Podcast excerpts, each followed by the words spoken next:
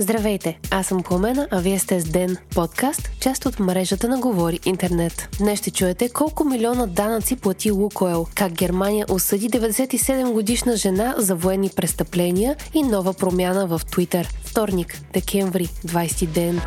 Лукойл Нефтохим е превела 90 милиона лева авансов данък. Това стана ясно от думи на вице-премьера Христо Алексиев пред БНР и бе потвърдено от транспортният министр за BTV. Става въпрос за 73 милиона лева облагане на свръхпечалба и 17 милиона данък общ доход. Миналата седмица надзорният съвет на Лукойл е взел решение компанията да премести цялата си економическа дейност от Нидерландия в България и да плаща данъците си тук. Припомняме, че през лятото Лукол плати данък печалба за първи път за последните 15 години. Преди това компанията не е плащала данъци в България, като е отчитала, че работи на загуба. Очаква се Лукойл да прехвърли цялата си економическа дейност у нас от 1 януари до година, а по думи на Христо Алексиев през 2023 държавата ще може да разчита на около 700 милиона лева приходи в бюджета от данъците, които Лукойл ще плати. До сега всички данъци от дейността и са били плащани плащани в Нидерландия или Швейцария, пише BTV.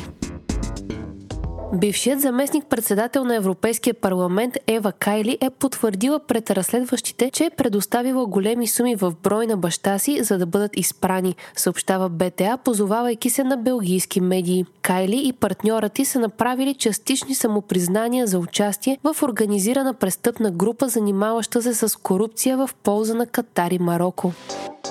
97 годишна жена беше осъдена от германски съд на две години затвор условно за съучастие в убийството на повече от 11 000 души по време на Втората световна война, пише BBC. Имгард Фюрхнер е работила като машинопистка в нацистският концентрационен лагер Штутхов, където се смята, че са загинали близо 65 000 души. Въпреки, че Фюрхнер е била цивилен работник, съдията по случая е решил, че тя е била напълно наясно с това, което се е случвало в лагера. Процесът е започнал през 2021 година, когато жената се е опитала да избяга от старческия дом, в който е живеела, но е открита от полицията в Хамбург. Делото срещу Ирмгард се води по закона за малолетни, тъй като тя е била на 18, когато е работила в лагера. Серия от подобни дела започва в Германия от 2011 година насам, когато Джон Демянджук е осъден като съучастник в убийството на повече от 28 000 човека, защото е бил охрана в лагера Собибор. Това решение на съда създава прецедент и отваря вратата на следващите дела.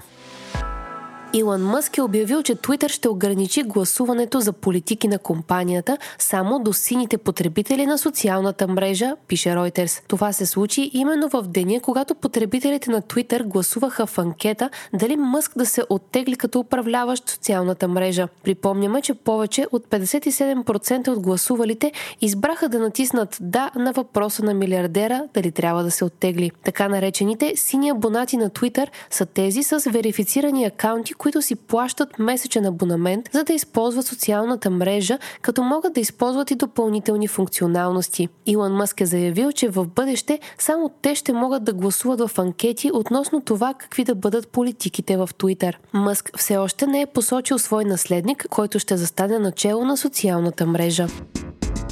Вие слушахте подкаста Ден, част от мрежата на Говори Интернет. Епизода подготвих аз, Пламена Кормова Петкова, а аудиомонтажа направи Антон Велев. Не забравяйте да се абонирате за Ден в Spotify, Apple iTunes или някоя от другите подкаст приложения, които използвате.